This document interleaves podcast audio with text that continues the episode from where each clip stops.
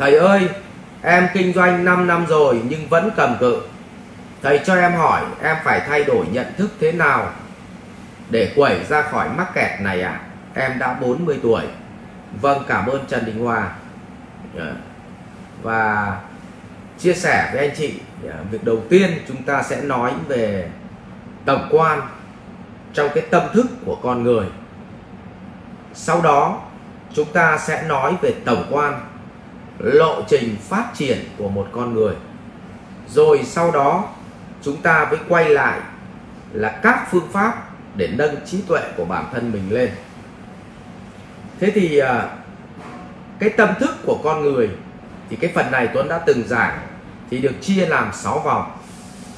Cái vòng nó bao phủ chúng ta lớn nhất, mà cũng là thứ nó nuôi sống chúng ta, nhưng cũng như là thứ nó giết chết chúng ta đó là vòng vật chất. Khi bắt đầu chúng ta lớn lên, giống như kiểu là chúng ta đẻ ra, được giao cho một mảnh vườn, tức là một cái tâm tâm không. Lúc mình tuổi bé, mình là tâm không. Ờ, rất là ngây thơ, rất là ngộ nghĩnh, rất là tự tánh. Thích nói là thích, không thích nói là không thích. Ừ. yêu nói là yêu, không yêu nói là không yêu. Rất là tự tánh nhưng cùng với năm tháng khi lớn lên thì bắt đầu chúng ta hình thành cái vòng đầu tiên đó là vòng vật chất. Có nghĩa là cái vòng tường rào của mảnh đất mà chúng ta được giao cho.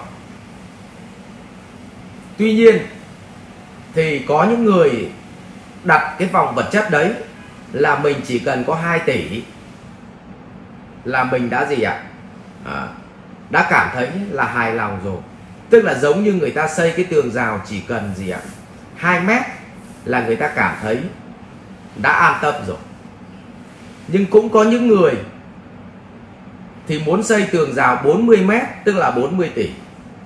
Nhưng cũng có những người muốn xây tường rào 400 tỷ. Vậy người nào mà phát cho mảnh đất mà muốn xây một cái tường rào 400 tỷ thì có nghĩa là cả cuộc đời họ lăn lộn đi xây tường rào tương tự, giống như một người mua một mảnh đất vậy, cả cuộc đời họ sẽ tập trung vào xây tường rào cho mảnh đất. Và bản chất, mảnh đất ấy chẳng có gì ngoài tường rào.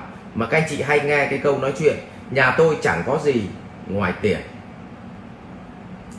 Vậy, nhưng mà nếu nhà nào mà phát cho một mảnh đất mà không xây nổi cái tường rào, thì chó gà nó vào nó cũng ỉa được trong vườn nhà mình. Cho nên bắt buộc phải có tường rào. Nhưng đừng vì thế mà xây tường rào đến 400 mét. Thôi, thì chúng ta, nhận thức của chúng ta, tâm thức của chúng ta phải xác định thôi, xây tường rào được 2 tỷ. Biết đủ là đủ. Còn nếu năng lực của mình mà nhiều gạch, nhiều vôi, nhiều xi măng, thì mình có thể xây 4 mét, tức là 4 tỷ. Biết đủ là đủ. Sau đó, thì bắt đầu chúng ta vào vòng thứ hai là bắt đầu vào vòng cảm xúc. Mà nhà chúng ta thường là cái vòng thứ hai chính là cái ngôi vườn. Nhìn vào hay là ngoại thất của ngôi nhà chính là cái vòng cảm xúc có đúng không ạ? À? nhiều người tập trung vào ngoại thất của ngôi nhà rất đẹp cái vườn rất đẹp tức là cảm xúc thì rất đẹp. Nhưng nội thất ngôi nhà rất tệ. À, thế thì không được. Như vậy vào vòng thứ hai là vòng cảm xúc. Nếu vượt qua vòng cảm xúc rồi thì bạn chui vào vòng thứ ba, đó là vòng sinh mạng, hay còn gọi là vòng công năng. Bắt đầu chia các phòng, đâu là phòng ngủ, đâu là phòng ăn, đâu là phòng khách. Ừ. thì bắt đầu đến cái công năng, vượt qua được cái nhà nó thoải mái, nó có sự sinh tồn, thì bắt đầu chúng ta phải đảm bảo được cái phong thủy, lượng gió ra vào để cho nó thông thoáng. Đó là vòng gì ạ? Ừ.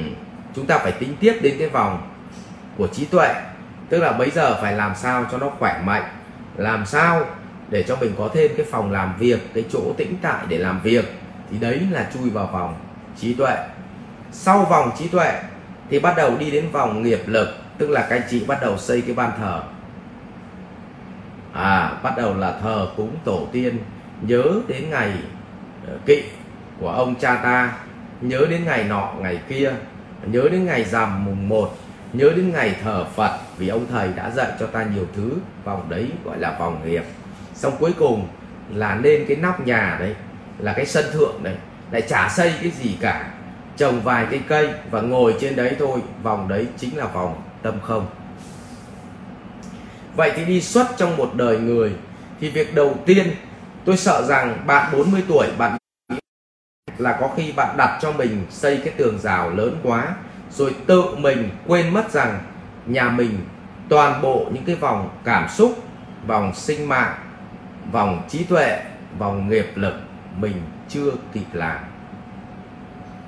Và nếu làm được sự tĩnh tại đó thì chúng ta sẽ không lo về mặt tường rào. Tôi đảm bảo ngay kể cả khi đó nhà mình không có tường rào thì sẽ có người khác trông cho nhà mình chứ không đến nỗi mất.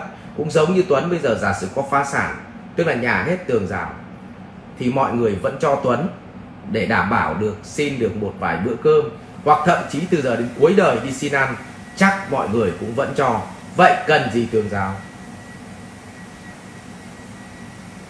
Thế thì tâm thức của con người ta bị ngáng trở bởi vòng vật chất, và họ trôi lăn trong vòng vật chất quá lâu. Và xong được vòng vật chất nhảy vào vòng cảm xúc thì lại hết tiền, lại quay ra vòng tìm cách dựng vật chất lên và cả cuộc đời trôi lăn trong hai thứ, vật chất và cảm xúc. Xong đến khi có vật chất lại chuyển sang cảm xúc, thỏa mãn cảm xúc thì lại hết tiền lại quay ra vòng vật chất và họ cứ luẩn quẩn trong hai cái lớp vỏ của cả cuộc đời sống này. Cho nên họ gặp ngáng trở. Vậy muốn chia sẻ với anh Đình Hòa, vấn đề là anh đang mắc kẹt ở bao nhiêu tiền? Chỉ có anh biết và Tuấn không biết được rồi ạ à,